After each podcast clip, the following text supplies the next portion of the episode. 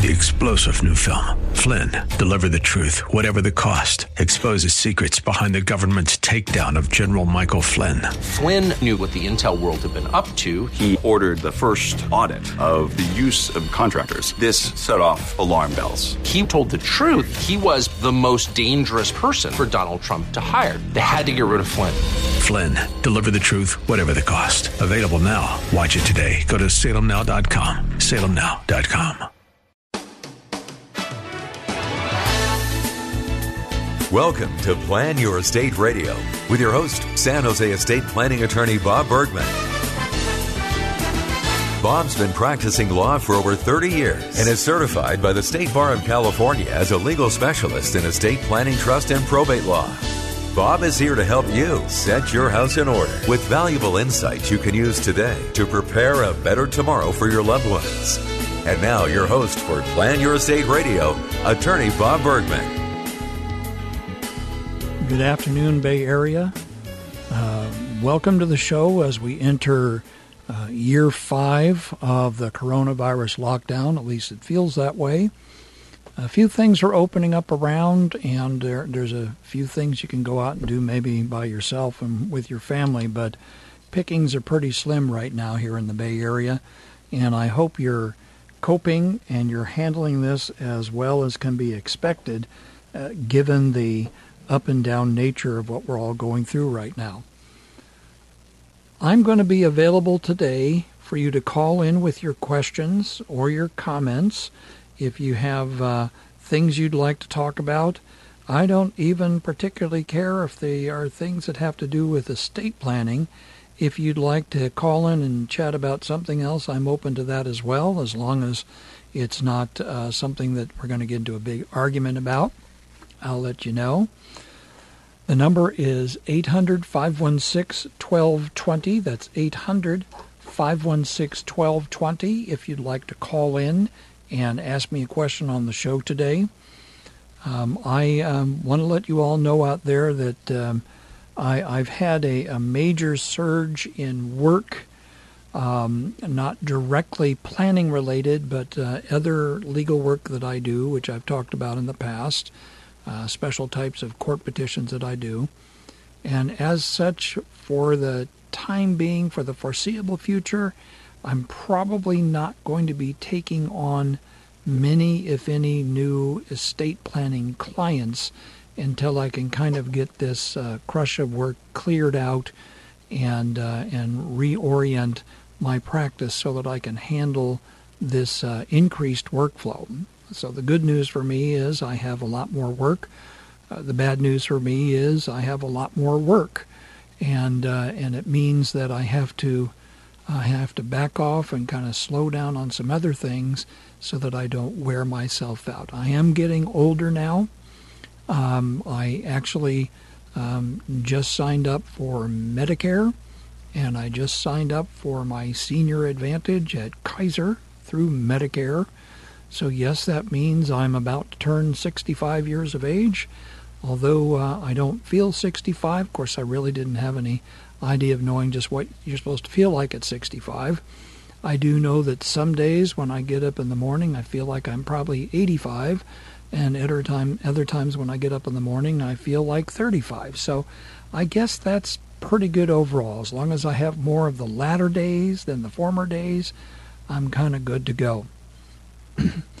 Continuing on with my my uh, usual format of the show, I'm going to present with you issues and questions from around the state of California, and then give my uh, thoughts and insights on those, in the hope that some of these situations may actually be um, involving people here in the Bay Area. You may have an issue like this or similar, and I am available to at least maybe answer some questions for you either on the air or if you email me at radio at lawbob, that's L-A-W-B-O-B dot com, you can ask a question that way as well. And I try to get back to everybody who contacts me as quickly as I can, preferably by email because I can do that pretty much at any time of the day or night. And there are times that I'm working at any time of the day or night because it just um, is more possible for me to do between my work obligations and helping take care of my kids at home while my wife works ridiculous hours, where um, I find that sometimes I do my best work very early in the morning or late at night. And that's not really the best time to talk with someone on the phone. So if you have a question, email me at radio at lawbob.com and I'll try to answer it as soon as possible. But do be aware that uh, I have had a crush of work come in. This has been in the last week.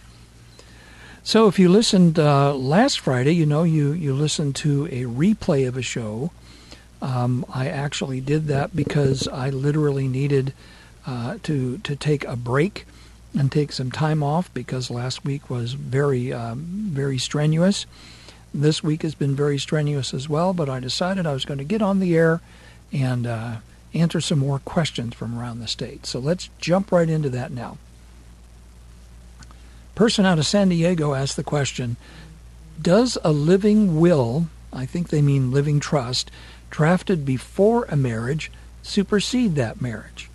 This person says, I have a living trust in which I have my two children as the beneficiaries of my property should I die. I'll be getting married next year and want to know if my spouse will automatically be the one to inherit my property or will my living trust supersede my marriage. I'm trying to decide if we need a prenup or if I need to adjust my living trust after I marry to make sure my estate is properly divided. A lot of different questions in that question, and let me kind of unpack them uh, one at a time. First of all, if you have a living trust that owns your property, and I assume the person's talking about real property or real estate right now, and you wanted it to go to your kids when you die, and then you're planning on getting married, I would suggest that if you want to make absolutely sure that that property, in fact, will pass to your children at your death, and your new spouse will not have any claim on it, then you absolutely do want to have a prenuptial, meaning a pre marriage agreement with that spouse, where they give up any right, title, interest now and for always in that property owned by your trust. Um, that would give you the freedom to use your own assets in the marriage to help out in the marriage, use your own money, for example, to pay the, the mortgage on a on a property or something something like that, something a mortgage that's in the marriage where you acquire property together, for example.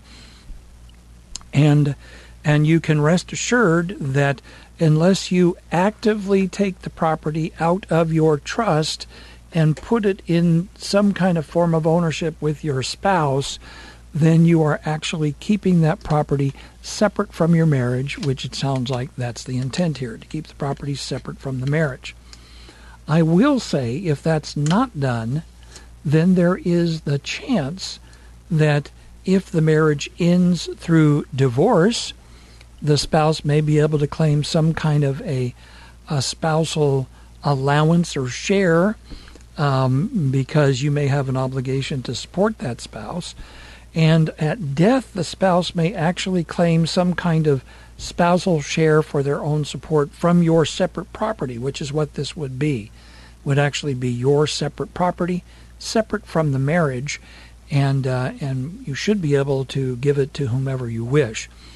So I would recommend though doing a prenuptial or premarital agreement, and if your fiance uh, is balking at that or doesn't like the idea of that, you may want to kind of ask yourself why is that, and it may very well be that the refusal to do a premarital agreement is a deal killer for getting married in the first place.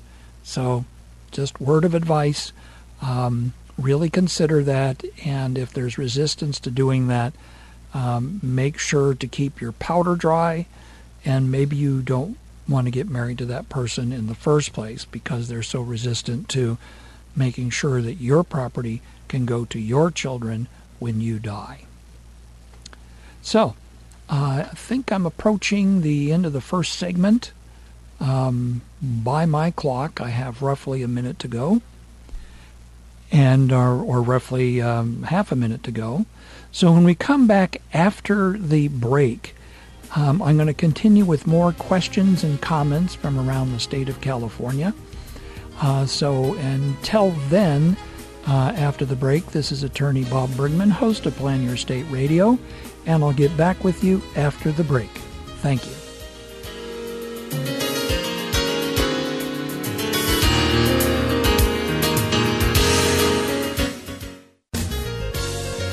Now, back to Plan Your Estate Radio with attorney Bob Bergman. Hi, welcome back. Well, I'm going to continue with more questions and comments from around the state of California, but you can always call in if you'd like. 800 516 1220. That's 800 516 1220. So here's a question out here out of Northern California says, My father lives in California and he's very ill. He'd like to apply for Medi-Cal, which is the Medicaid program, federal program administered through the states. That's the California version, is called Medi-Cal. He was advised that if he uses the benefits that the state of California can come for his assets when he passes. My question is, how can my father get Medi-Cal without the state taking assets when he passes away? Well, I do not specialize in Medi-Cal, but there are a few quick things I can share here on on the uh, on the air. First thing is if you have a residence here in California and you put the residence in any kind of trust, um, a living trust, a revocable living trust, uh, um, pretty much a revocable living trust. If you put it into a living trust, a residence is considered to be an exempt asset for determining eligibility um, for Medi-Cal benefits. If you put it into a trust, then it cannot be available to recover against by the state for any benefits paid to you. Uh, that being said, you could have other assets or incomes that make or income rather, actually incomes plural. There could be more than one source of income that could make you ineligible to receive Medi-Cal in the first place. If you have other assets, more than a couple thousand dollars in the bank, prepaid burial plot, one automobile, very short list of things that you can own besides a personal residence, then uh, you probably will not qualify for Medi-Cal anyway. If you had a rental property, for example, or a bunch of money in the bank or investments, you're not likely going to qualify because you have too many assets even if all you have is a house, if you have a lot of income coming in from various places, if you have income coming in from a pension or, or Social Security, um, if your income is too high, uh, then you will not qualify for Medi-Cal either. If it's low enough, then you can qualify for Medi-Cal, but you'll find that virtually all of your income has to go to a nursing home for your care, and you get to keep $35 a month for personal care items. I guess that means like toothbrush, toothpaste, uh, soap, shampoo to shampoo your hair. Um, it's a very nominal amount that you get to keep from, for example, a Social Security check if you're on Medi-Cal and you're in a nursing home. Um, Medi-Cal planning can be done by people who have too many assets um, there are techniques that can be used that, if they're used properly and they're available to be used, someone could qualify for Medi-Cal very, very quickly, and uh, and not have their assets subject to being recovered against later on um, after death. Um, that would involve going and talking with a Medi-Cal specialist, an attorney who specializes in that type of planning. Um, the colleague I have here in San Jose that uh, I've had on my show before, uh, talking about conservatorship. I think that was last year sometime, or maybe even the year before now that I think about it. Uh, his name is James Berge, B E R G E, and uh, he's here in San Jose. He would be a great resource to talk to if you're concerned about doing Medi-Cal planning for yourself or for a family member, um, whether it's a, a parent or an aunt or an uncle or even uh, an older brother or sister that needs that kind of planning and they have assets. So he's someone you could contact about that. Now, here's a question um, out of San Jose. Said, Do you recommend making a retirement trust the beneficiary of my IRA? And what is a retirement trust? Person said, I've been told this would provide benefits to my children for their life, and anything left over can go to my grandchildren, and they only have to take minimum distributions. Well, if they were told that recently, then they were not given complete information about what a retirement trust is and what the benefits are. If they heard this last year, then that would be a pretty accurate statement. I would make a retirement trust the beneficiary of an IRA, and because uh, then you could spread out the distributions, minimum distributions, over the lifetime of the ch- of the children, and everything else could go to the grandchildren. But because of a change in the law that took place this year, the Secure Act, which I talked about earlier in the year on the show, um, much of the benefits of a retirement trust have been um, cut down severely by a change in the law, which now pretty much is going to require that everything be distributed out over either five years or 10 years, depending on specific conditions that I'm not going to cover um, on the show today. The um, uh, the reality is that uh, the retirement trust or the retirement plan trust, which I used to prepare, uh, was designed to be the beneficiary of someone's retirement plan, so that it would provide asset protection for the credit against the creditors of the beneficiary by making sure they're not the direct beneficiary of a retirement plan, but there's a trust in between that's kind of like a castle builds a wall around the retirement plan so that it can't be directly accessed by a creditor. You can still do that today.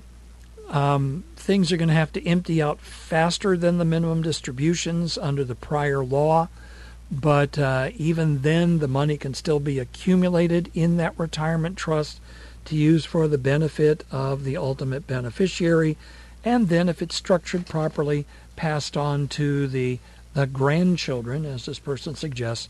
But the bottom line is that type of planning, which was very useful before January 1 of this year, is now significantly less useful now, and uh, it, it's uh, a major change in the law that affected that. Okay, so here is uh, a question out of Long Beach, California. It's going to be the last question I take in this segment. Um, my dad passed away in May of this year.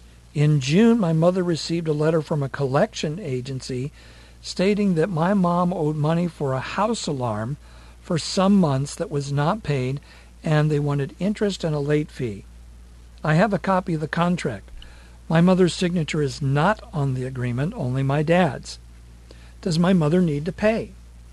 Well, the short answer is if it's an obligation of the father, and he signed on behalf of the marriage, meaning he and the mother, for a house alarm for their house, then it's a debt of his that has to be satisfied out of his separate property or out of the community property owned by the marriage.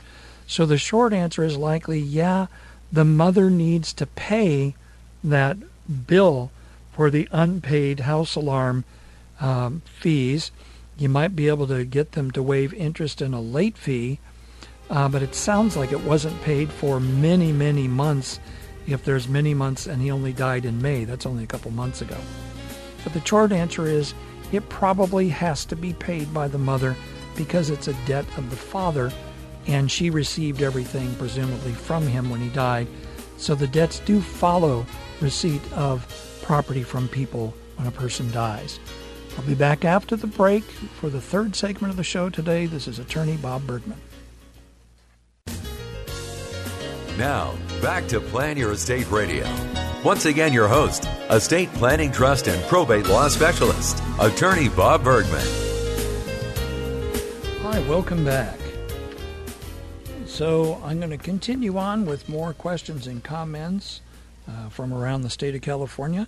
And here's one out of Los Angeles, and I think I understand what the situation is, and uh, and I'm going to give an answer for it. Here, um, this person said, my ex-spouse transferred her home to her revocable trust, by way of a signed and notarized statement adding it to her trust on the same day she created the trust.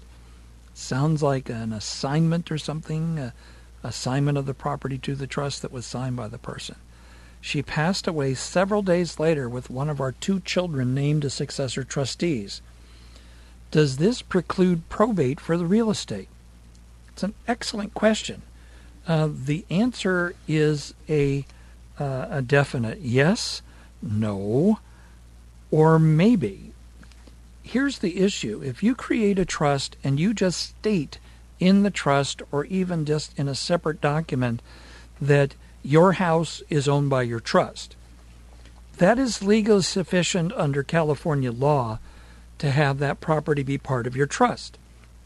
However, it's not going to be sufficient for a title company to um, to um, insure the title of that property if the successor trustee tries to sell it because they're going to look and they're going to say the title says it's still in mom's name. It's not in the name of mom's trust with mom as the trustee or you as the trustee. So the practical matter is even though California law says it's part of the trust, practically that doesn't mean much if you go to try and sell the house or try to get insurance on it or all kinds of things that flow from that because if it's in the name of someone who's died nobody has any authority over it until they take over the ownership as the trustee. In a case like this this would be a classic situation where I would be hired to do what's called a Heggstad petition that's Heggstad, H E G G S T A D, for those of you who love looking stuff up on the internet. Uh, you could go to my website, HeggstadHelp, H-E-L-P dot com, read all about it. And a Heggstad basically says to the court, it's a petition filed with the court, uh, the probate court, that says, Judge, this property was owned by this person who's now died. They had in writing stated that this property was in their trust but they never transferred the title on the record on the in the recorder's office.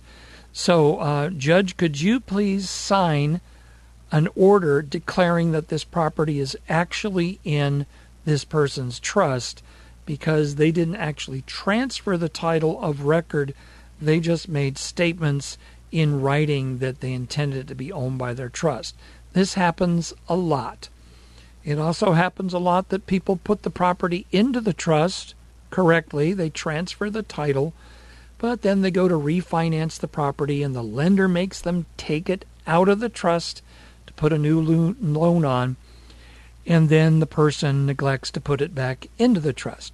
I describe that in this way. If a trust is like a toy box, and your toys are the things that you own, like bank accounts, brokerage accounts, real estate, stocks, bonds, mutual funds, jewelry, precious metals, automobiles, all these kinds of things you can own. Those are your toys. And the problem is that if if you die and some of your toys have been left out of that trust, well, then you have a problem.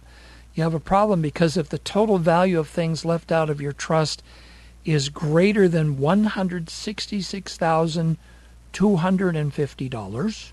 It's a weird number, I know, but that's in the aggregate, not per asset. Total value of everything not in the trust.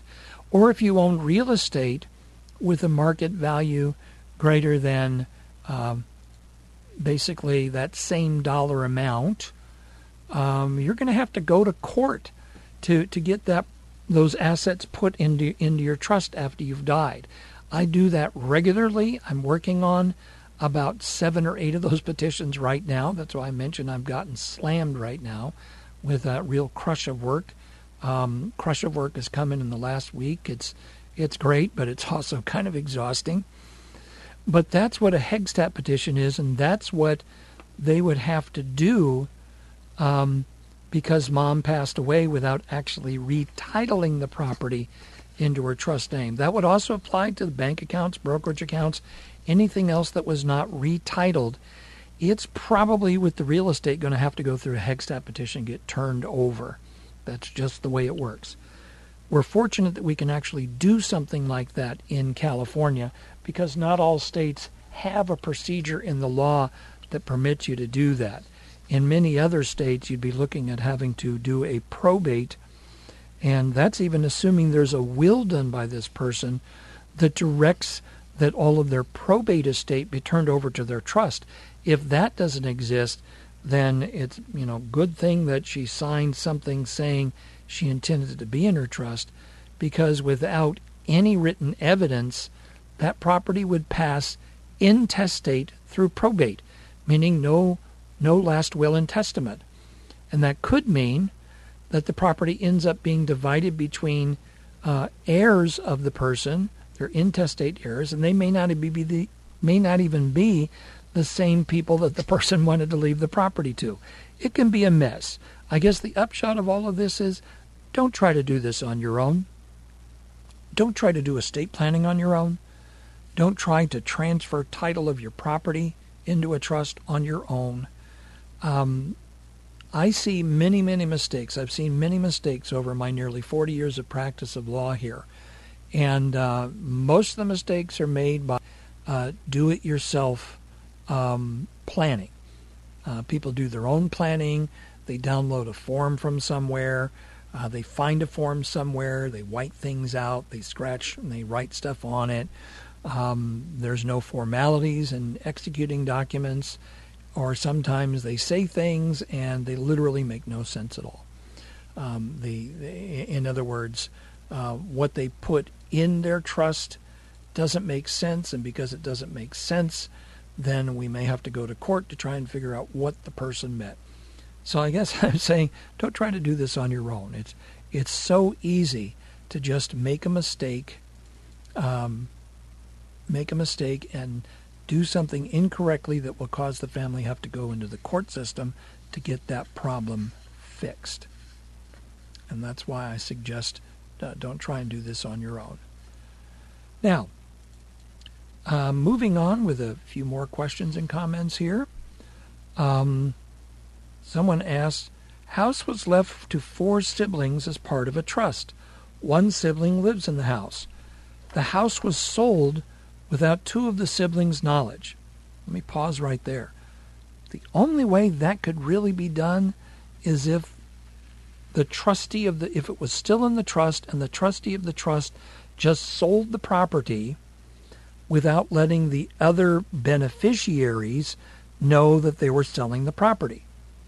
Now, I will tell you right now, that is a violation of trustees' responsibilities to just sell property of a trust without informing the other beneficiaries, hey, I'm doing this, and especially if one of them's living in the house. This person's saying now the sibling living in the house is being asked to move by some unknown man who says they bought the house.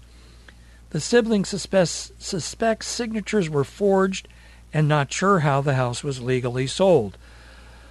Well, if there were signatures put on a contract and signatures put on a deed, um, and they were forged, that means that the notary public who notarized those signatures, um, if they didn't get proper identification from the people signing and didn't note down that identification in their journal and didn't take a right thumbprint for everybody signing so there'd be physical proof if questioned later on, and in fact it was forged, and the notary was in on it, the notary's in trouble, the people who did the forging in trouble, and now it's a conspiracy to forge and transfer real property. So it's felonies all around for everybody.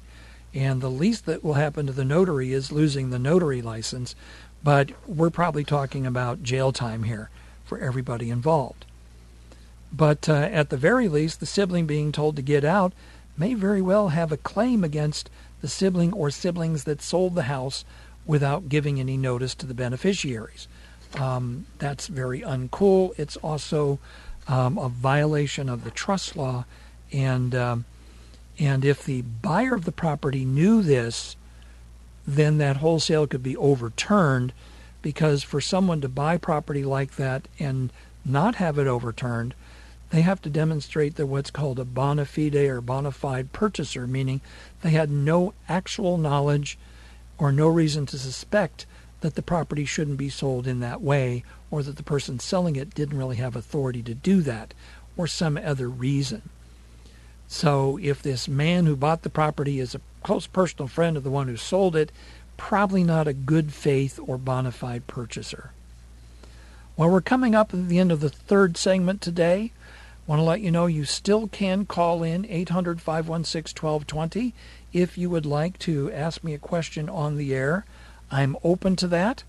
So uh, please go ahead and call in if you'd like. Uh, otherwise, I will finish out the show today with some more questions and comments from around the state of California. Um, I hope you're enjoying the show today.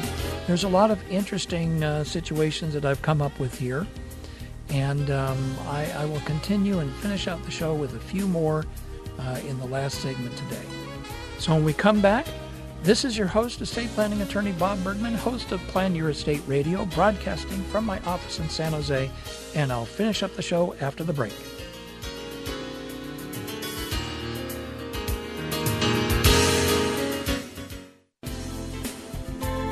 This is Plan Your Estate Radio with San Jose estate planning attorney Bob Bergman on AM 1220 KDOW.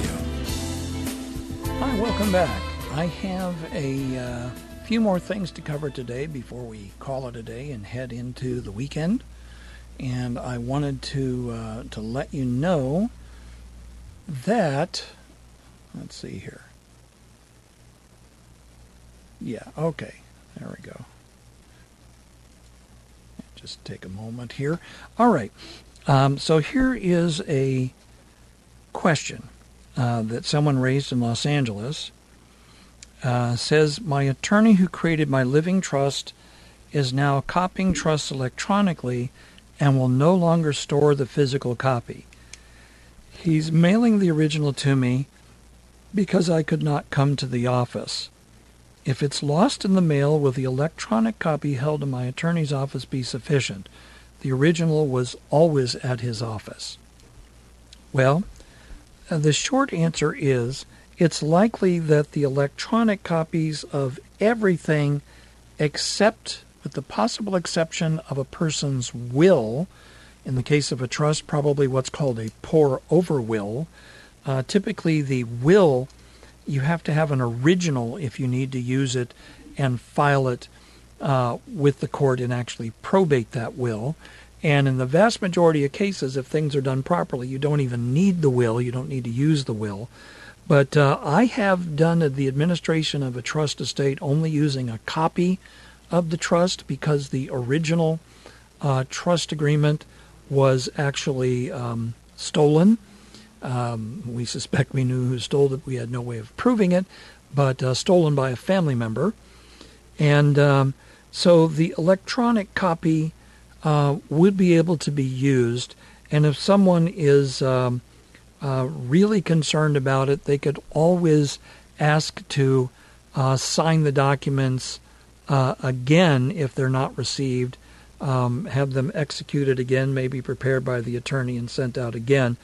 I will tell you that it is my practice and has been my practice all along as an attorney not to hold on to the original estate planning documents of my clients. Um, the practical reason for that is, first of all, um, I don't have the sheer space to, to hold the estate planning documents of several hundred people and keep track of them and have to worry about them and, and worry about being responsible for them. Um, I, would might have to put them into storage, and that means if we need them, we have to retrieve them from storage. Uh, it gets to be an incredibly difficult logistical and record keeping hassle to keep everybody's original documents. So I've never done that. I've always given the originals to my clients.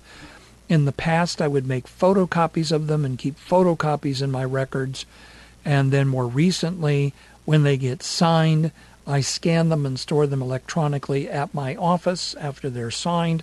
So I have electronic copies, which I can then turn around and provide electronic copies to my clients so they have them stored where they want to have them stored, share them with whomever they wish to share them with. And that way, um, something happens to me, my clients aren't in the situation of how do I get my original estate plan? Mr. Bergman had it, and uh, and whoever is taking over from me, presumably my wife, but it could be somebody else. Um, they're left with trying to scramble around and figure out uh, where are these original documents for this person right here. It could be an administrative and logistical nightmare. So I don't keep them myself. Um, this person's question, I think the, the answer is yes, they likely would be able to use the electronic copies for pretty much every purpose, but uh, let's just hope for their sake the originals do show up in the mail because they were mailed out. Okay, here the question is Do I open probate in California or Missouri? Or Missouri, if, if, that, if that's your preference. says father passed away in Missouri. Home is um, here, and his wife is on the title. Am I entitled, as well as my siblings, to my father's share of the home as beneficiaries? Home is PIF. I don't know what PIF is. I'm trying to figure out what that could be. Would I petition for letters of administration in California where we all reside or Missouri where the home is? Well, if the father died in Missouri and that's where everything is, probate would be handled in Missouri. And I can tell you it's likely going to go a lot faster than in California. California probate can, you know, easily take 9 months to 12 months or more, and in some counties it's taking right now um, many, many months to even get a probate started, like like six, seven, maybe even eight months just to get a probate started, and then you have other things that have to happen after that. So you'd want to do the probate in Missouri. It's going to go a lot faster than trying to do the probate in California, that's for sure. Okay, here, my father's on Medi-Cal. If I use him to help me get a home loan, will the government take my home? says, I want to buy a house. My dad gets SSI income. I want to use them to help secure the loan. I would not do that. I would not do that because then your father's probably going to go on the title, and that can create all kinds of issues with Medi-Cal. Uh, so I would absolutely not do that. Well, we're winding up today. I've got maybe about 45 or 40 seconds left to go with the show. I want to thank you all for listening today. I want to let you all know that the show gets rebroadcast on Tuesdays at 6 o'clock. And, uh, and you can always go to kdow.biz, B-I-Z, and search through the podcast for Plan Your Estate Radio, where you could listen to this show or direct other people to it, and listen to previous shows as well, going back for more than two years. I hope you've enjoyed the show today. I'm looking forward to talking with you many more months and years in the future. So until next week, this is attorney You Bob Bergman. listening to Plan Have a great weekend. With estate planning attorney Bob Bergman. For more information on today's program or to schedule a consultation, visit lawbob.com, where you'll also find information on his upcoming estate planning seminars. L A W B O B, lawbob.com. Or call his office in San Jose, 408 247 0444. That's 408 247 0444. And be sure to tune in next week for more Plan Your Estate Radio. Opinions expressed in the preceding program do not necessarily represent the views of the ownership, staff, or management of this station and are for informational purposes only and should not be construed to be legal, financial, or tax advice. Seek appropriate legal advice regarding your particular situation. Attorney Bob Bergman does not offer any guarantees with regard to the outcome of your legal matter. Prior results in other cases do not guarantee a similar outcome in your case. All rights reserved.